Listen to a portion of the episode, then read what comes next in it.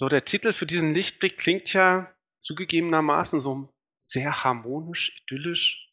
Alles in Liebe, alles ist irgendwie in Ordnung und im Einklang. Und ich weiß nicht, wie es dir geht, aber wenn ich solche Dinge höre, die ein bisschen zu schön klingen, dann turnt mich das irgendwie ab. Also viele Leute, mit denen ich gesprochen habe über die Jahreslosung, die haben gesagt, die finden die voll toll. Ich konnte damit am Anfang überhaupt gar nichts anfangen. Alles, was ihr tut, geschehe in Liebe.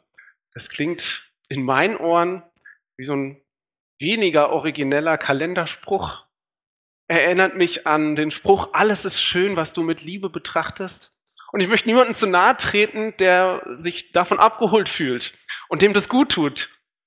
Ähm, aber auf mich wirken solche Sätze häufig ein bisschen plump.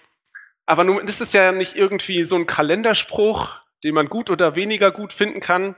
Natürlich, man darf auch die Jahreslosung weniger gut finden, aber da es nun mal die Jahreslosung ist, mit der wir uns hier befassen, deshalb möchte ich heute gern diesen Vers ein bisschen runterbrechen, so dass er vielleicht ein bisschen weniger idyllisch wirkt, dafür aber hoffentlich ein bisschen greifbarer und praxisnaher. Nee, praxisnäher, na, näher, näher zu dir.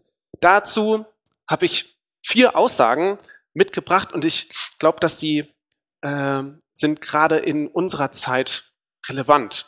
Und ich hoffe, dass so die Jahreslosung mehr Chance hat, auch unter uns so zur Umsetzung zu kommen. Und die erste Aussage ist ziemlich trivial. Liebe braucht ein Gegenüber. Liebe braucht etwas oder jemanden, auf das oder auf den sie sich richten kann. Das heißt, die Liebe ist aufmerksam für ihre Umgebung. Sie ist sich nicht selbst genug. Ja, ich weiß, das klingt ganz trivial, aber lass das mal sacken.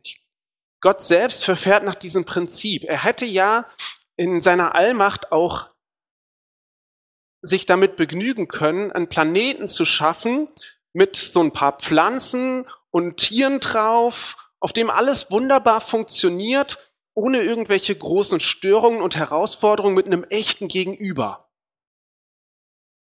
Aber Gott, dann spricht Gott im ersten Buch Mose, im ersten Kapitel, lasst uns Menschen machen, ein Bild, das uns gleich sei. Die da herrschen über die Fische im Meer und über die Vögel unter dem Himmel und über das Vieh und über die ganze Erde und über alles Gewürm, das auf Erden kriecht. Und Gott schuf den Menschen zu seinem Bilde, zum Bilde Gottes schuf er ihn und schuf sie als Mann und Frau.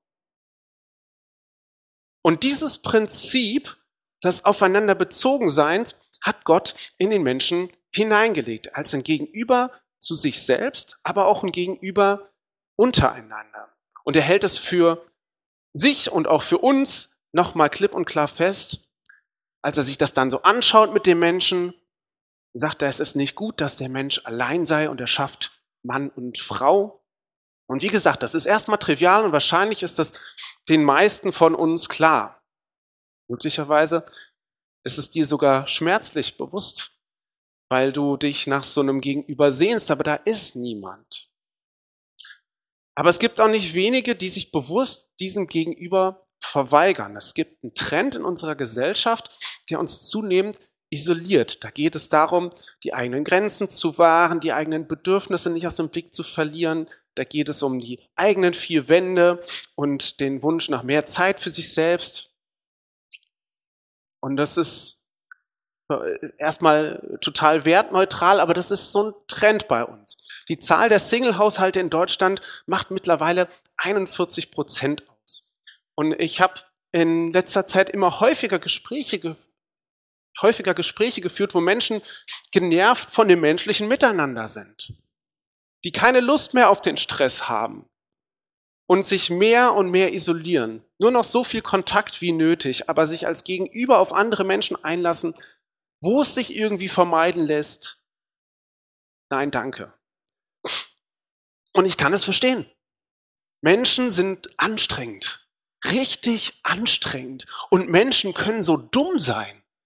Ist euch das mal aufgefallen? Es sind meistens die anderen, die dumm sind. Ähm, und ich muss mir das immer mal wieder vor Augen führen, dass das niemand besser weiß als Gott selbst.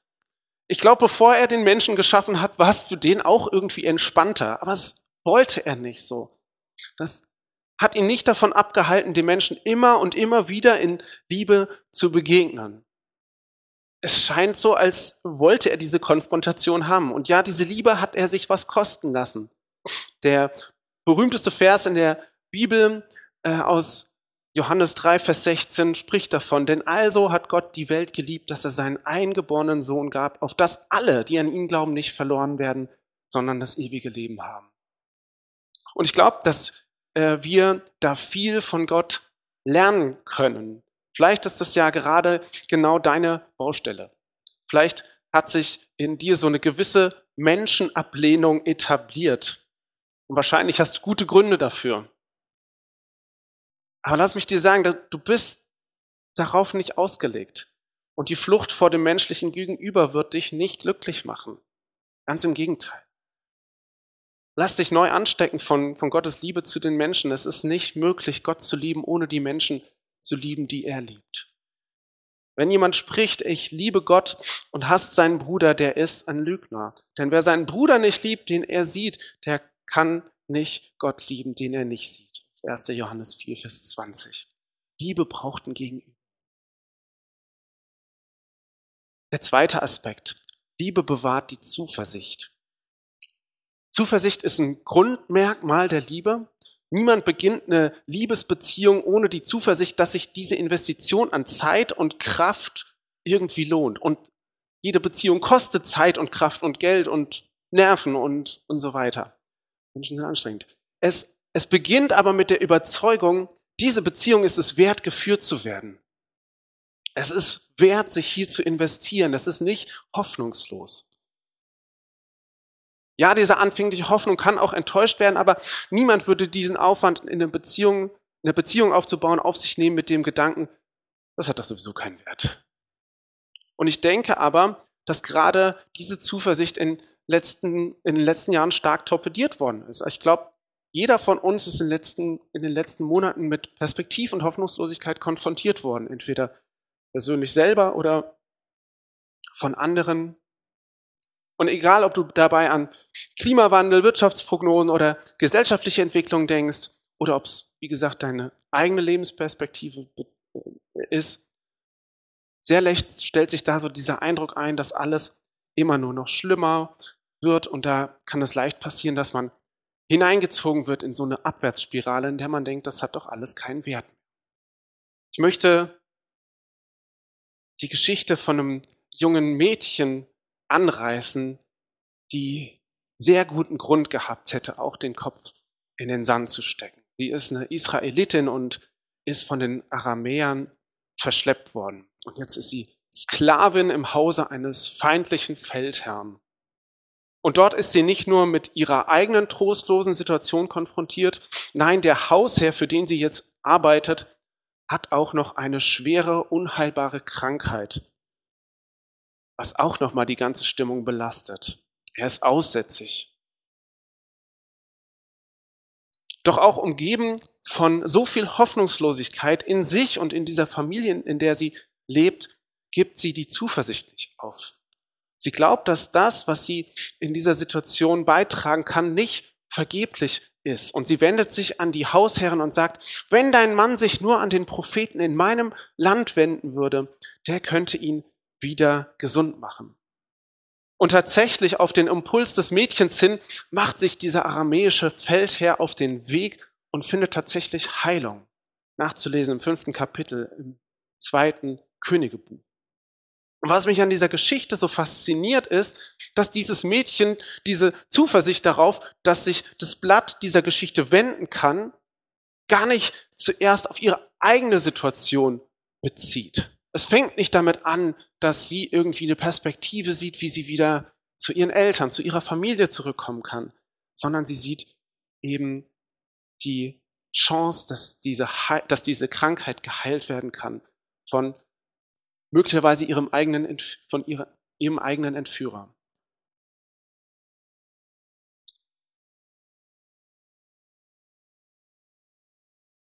Vielleicht geht es dir ja ganz ähnlich. Da gibt es jede Menge Hoffnungslosigkeit in deinem Leben und du weißt nicht, wie das alles jemals ein gutes Ende nehmen soll. Aber dann gibt es da diese eine Person oder die eine Situation, bei der hast du so eine, so eine Ahnung oder so ein, so ein Gefühl, dass Gott hier irgendwie einen Unterschied machen kann und machen will. Dann lass diese Zuversicht dein Antrieb sein. Gib sie nicht auf. Lass dich nicht davon äh, abbringen, Zuversicht zu haben. Paulus schreibt dazu im Römerbrief im fünften Kapitel, Fünfter Vers, Hoffnung aber lässt nicht zu Schanden werden. Denn die Liebe, da haben wir sie wieder, die Liebe Gottes ist ausgegossen in unsere Herzen durch den Heiligen Geist, der uns gegeben ist. Da, wo uns die Zuversicht fehlt, lasst uns Gott um Zuversicht bitten. Liebe bewahrt die Zuversicht. Dritter Punkt. Liebe ist konfliktfähig. Wahrscheinlich ist dir schon aufgefallen, dass das Bild von Liebe, das hier skizziert wird, so überhaupt nicht mit dem romantischen Wort aus unzähligen Liedern oder Filmen zu tun hat. Und das ist auch gut so, denn gerade aktuell brauchen wir keine Liebe, die darin besteht, dass wir uns alle so lieb haben. Wir brauchen eine Liebe, die Spannung aushalten kann. Die Spannungen, in denen wir stehen, werden nicht weniger. Es ist vergeblich darauf zu warten, dass sich die aktuellen Themen in unserer Gesellschaft wieder abkühlen, so dass wir zu verschiedenen Sachverhalten wieder die gleiche Meinung haben werden. Das wird nicht passieren. Was wir aber tun können und sollten, ist sehr genau zu differenzieren und uns nicht von Angst, Hass und Druck von außen einnehmen zu lassen. Vielmehr dürfen wir uns von Gottes Liebe einnehmen lassen, um uns in diese Konflikte zu stellen. Und ich lese uns dazu einmal mehr ganz bekannte Verse aus dem ersten Brief von Paulus an die Korinther vor. Der gleiche Brief, in dem auch unsere Jahreslosung steht. Und da heißt es in 1. Korinther 13, Vers 4 bis 7, ich habe jetzt mal die Übersetzung nach, die neue Genfer Übersetzung genommen, Liebe ist geduldig, Liebe ist freundlich, sie kennt keinen Neid, sie spielt sich nicht auf, sie ist nicht eingebildet. Sie verhält sich nicht taktlos. Sie sucht nicht den eigenen Vorteil. Sie verliert nicht die Beherrschung. Sie trägt keinem etwas nach. Sie freut sich nicht, wenn Unrecht geschieht, aber wo die Wahrheit siegt, freut sie sich mit. Alles erträgt sie in jeder Lage, glaubt sie, immer hofft sie, allem hält sie stand. Und das ist keine Beschreibung von einer romantischen Liebe mit Rosen und Frühstück am Bett. Das ist eine Beschreibung von einer konfliktfähigen Liebe. Man merkt richtig, da ist in jedem Satz Spannung drin, die nicht aufgehoben wird.